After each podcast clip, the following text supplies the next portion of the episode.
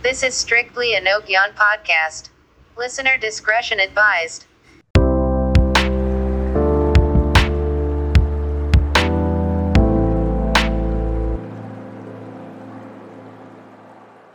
Okay, so I think that brings us to our first like set of questions. So for every episode, what we do is we have the Stress Confess segment where we ask a question to our audience and just ask them to give their inputs or confessions or anecdotes, whatever.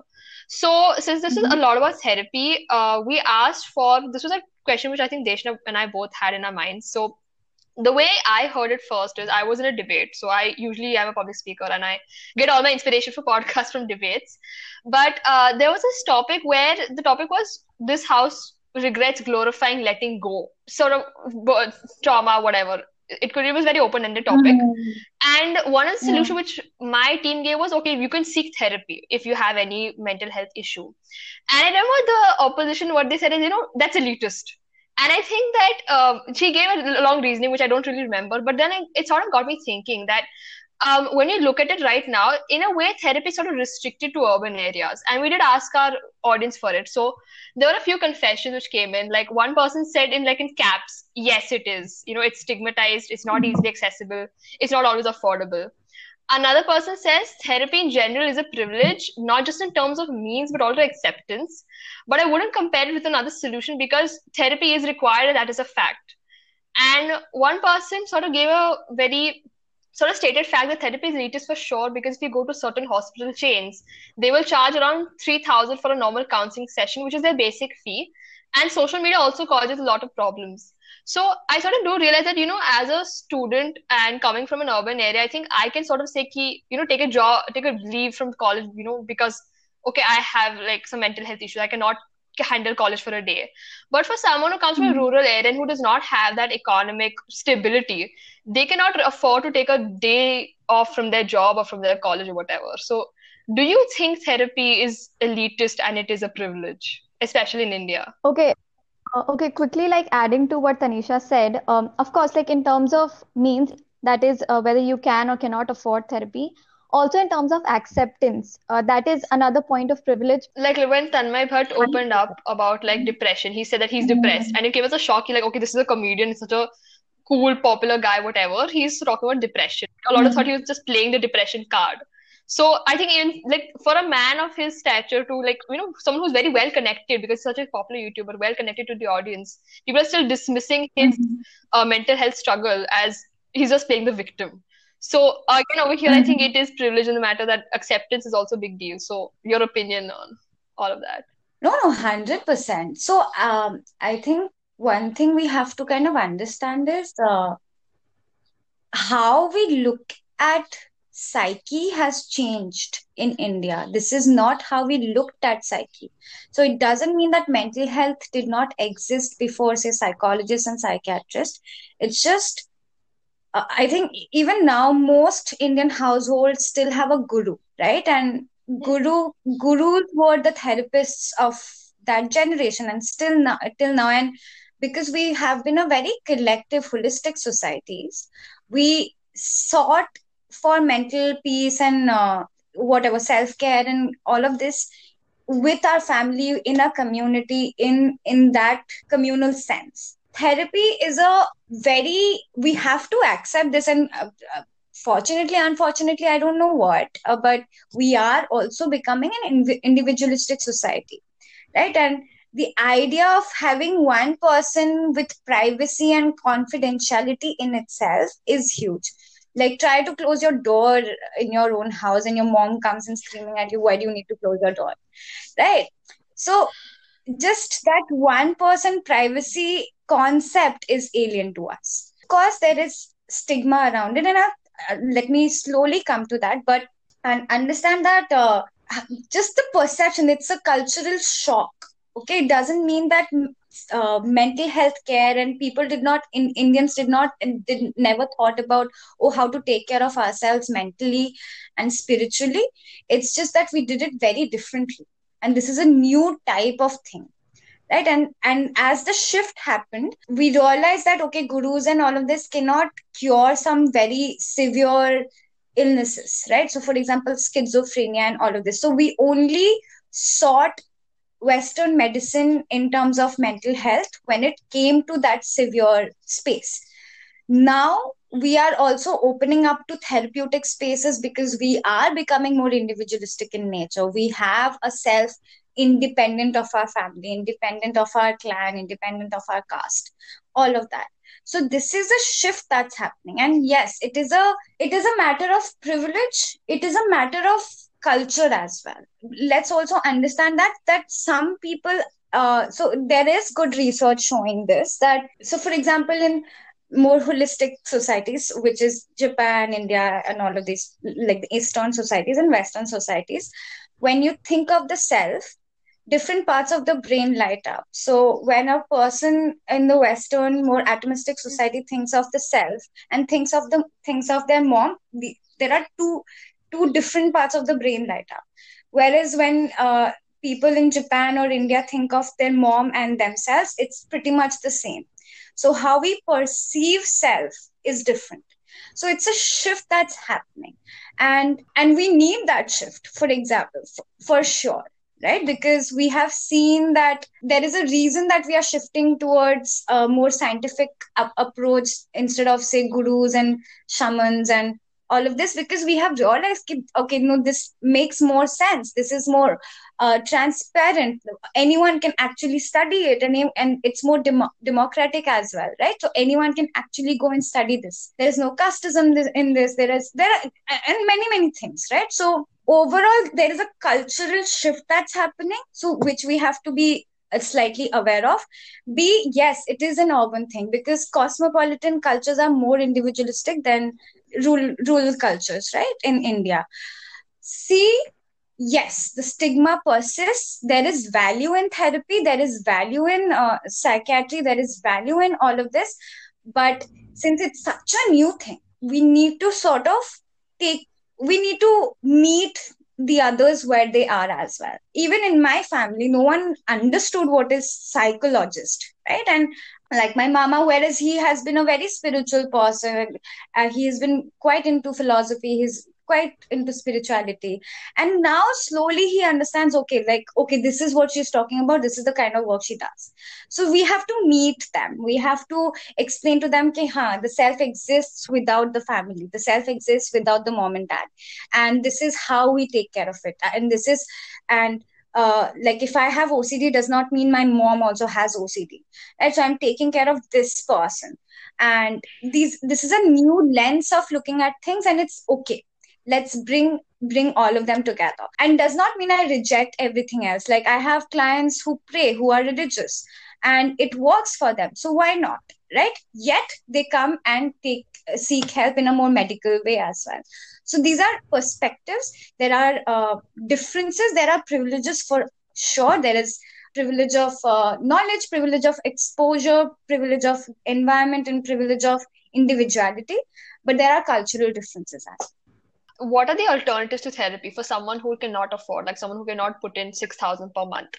Is I mean, I know you mm-hmm. talked about like not dealing with best friends and like shopping is not the only answer. So what would you advise to someone who needs an alternative, who needs help but cannot afford therapy? So if you join a group therapy session, for example, a support group, they are significantly cheaper. I I take like about five hundred per session for that. And there are cheaper ones as well. That cuts down to, say, fifteen hundred to two thousand a month. So, of course, go for group. If you really need help, uh, of course, go for that. Other than that, Um, if you're just struggling with basic stress and all of those things, um, once a month therapy, at least once a month or twice a month, it, you need not really, really go for every week, and you can have that conversation. Honestly, like a lot of uh, therapists do have sliding scale. So talk to your therapist about it, right? So, and sliding scale can go very low. Right now I'm taking twelve hundred, but there are a lot of uh, therapists who take much cheaper rate. So it's it's about a conversation, and overall work on your lifestyle. right? Um, otherwise, you can just work on your lifestyle changes, sleeping on time, eating on time, journaling, uh, looking into uh, making art, which is more insightful, and figuring, uh, spending time with yourself, right? Spending time with yourself honestly and authentically. Okay, yeah, I think that really covers it. I mean, I've heard a lot about support groups, so I didn't really know mm-hmm. if they would charge that much. So I think that really gives a good alternative for therapy. Mm-hmm. Yeah, absolutely. And it helps you. It, it actually gives you a community of people to actually share your thoughts with and just work on things together. Okay, uh, so my next question would be that uh, how do you, how do we talk about getting therapy with our parents? And how do we open? Because I think I'll just read out some of the confessions. I think this is a very important topic to talk about. So one person said that अगर therapist भी हो तो क्या फायदा अगर माँ बाप को बोलने की हिम्मत नहीं हो कि you need one. Mm. Okay, and then the person says that today youngsters are much aware about mental health issues, and that is not a problem. So mm-hmm. today uh, youngsters are much aware about mental health issues, but our homes still have an environment where parents will be saying ki this is all in your mind, and will never take therapy as a serious option to go with. A person knowing that he needs or they need therapy is yet hes- hesitant towards the approach. Okay, I think an online trusted access to therapy. Basically, uh, that person is uh, talking about, I think, a free online platform where mm-hmm. they can uh, get therapy without consulting their parents or something like that. But uh, this is definitely a problem. Mm. So how do you think we should go about it? I think the toughest time in the pandemic has not just been like getting a vaccine for corona, but actually mm-hmm. dealing with mental health issues. Because I mean, I for some reason I felt that you know psychologists mm-hmm. and counselors ignored in the whole frontline process. Or they were the I think they were required the most. Because you, how do you deal with it here? I think I'm not the only person, because I know so many of my friends who have just opened up to me and said, you know, I need help, and I'm like, okay, you need therapy, you should go to therapy. Mm-hmm. But then again, so how would you like? I mean, what do you do in such situations, especially in the lockdown? So this is a very tricky one. Um, so I have a lot of clients, like, for example, who leave their files with me because no one in their families know that they are seeing a psychologist. And so their files remain with me. It is a stigma issue. It is an awareness issue. How to take this to your parents is, it is a negotiation at the end of the day. And And at the end of the day, it's such a, and I don't know what is the right solution, uh, but I have, I'm, I can give you examples of what I've seen. Uh, so I have seen, for example, some uh, some clients who who told one of their parents, or say one sibling who can uh, like sort of help them with the fin- finances. After a few sessions, when they are beginning to get better, that's when they communicate it to them. And then slowly have, when they have the bandwidth to actually um, get them on board, they do so.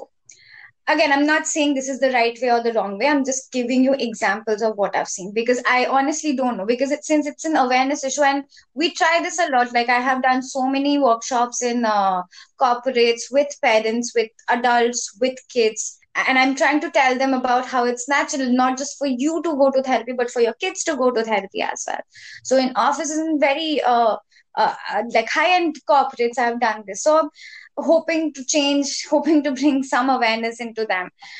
But uh, okay, so that's one way. The other way is like approaching, um, so again, like approaching a teacher or someone from your school uh, or or an adult that your parents already trust, and having them have that negotiation with them instead of you. Because at the end of the day, I understand that it becomes difficult if you, if you're someone who needs therapy and you're going, which means you are going through a difficult time, and it, it's, it becomes a very emotional and very vulnerable conversation for you to have when they just don't accept that you need help, right? And, and, and it can make you feel very hopeless and helpless.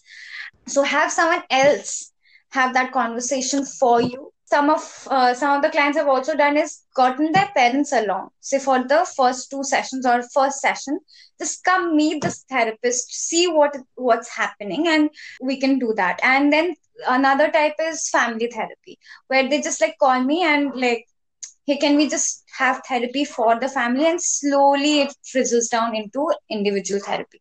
So I've seen all these different kinds of uh, ways that people have kind of convinced their parents.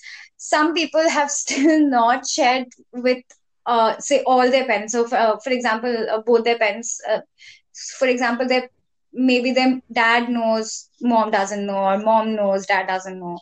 There are different ways to look into it, but if you genuinely need help, find an adult. Find any adult from school, from neighborhood, from your family, friends, however, who can support you a little bit in the conversation or in the finances of it. You can, of course, find free and cheaper services if that's something that you can afford, and slowly move on to having that conversation with your, because it is, it is at the end of the day a negotiation. I know it, it's very difficult and it's very exhausting. Um, but if that's something that you need, you kind of have to do it. Take slow steps, basically. You don't have to shift their idea about how society should work in a in a day. Take your time with it. Okay, so I think I we really needed that empathy, because I know a lot of people who, and I think a lot of people, so when we, before, earlier, we had an episode with another counselor psychologist, and we had asked for... Um, what do you want us to talk about? So we'd ask for depression, anxiety and all. And a lot of people voted. Like usually sometimes people don't, you know, give in confessions or don't participate in polls, but they did a lot because we were talking about mental health. Mm-hmm. So they, it's sort of assumed that, you know, there's so many people who need it. And mm-hmm. I think it's really reassuring that you just sort of empathized with us. So thanks. Yeah, I can understand. I mean, students are going through something else altogether, right? Like adults are obviously dealing with something, but lockdown, because school is so much more than just academics, and two-thirds of your life is taken away. So I'm sure it's a huge readjustment, and and that's that in itself, I think a lot of you just holding on is huge. And I, I really laud a lot of you because of that, that you can just hold on. Even if you're just surviving right now, that's more than enough. That's genuinely more than enough. So I think our next branch is uh, of questions is social media and mental health. Now, I know you do a lot of reels and you're very active on social media. Mm-hmm. Um, but I think social media, so whenever I usually open it, there's so many like quotes about mental health and therapy and do's and don'ts, that this is depression, this is not, whatever. Do not get your mental health information from your influencers. Follow the right people, follow actual professionals. There is a tendency to over-pathologize as well. If we are sad, we t- tend to call ourselves depressed. If we are worried, we co- tend to call ourselves anxious. Don't do that. Figure things out. Uh, go to a psychiat- psychologist, psychiatrist, whoever. Get your diagnosis done if if you feel something is happening. And since you guys, uh, since your followers are young youth, so yes, please take for take this forward. There are many things to work on because, oh God, we don't have budget. The government doesn't, did not give mental health any budget. So please, uh, yes, make this make this a priority, make, make this a priority for everyone and not just for the urban English-speaking elites. Let's actually take this down to the grassroots and help everyone as we go. Thank you so much, and hopefully do better and we'll propagate the message whatever you've taught us today. So thank you so much. So that was the end of our conversation with Shwatarufa. We hope you liked it and learned something from it. Stay safe and take care. Till then, we'll see you in the next episode. Bye, and thank you for listening.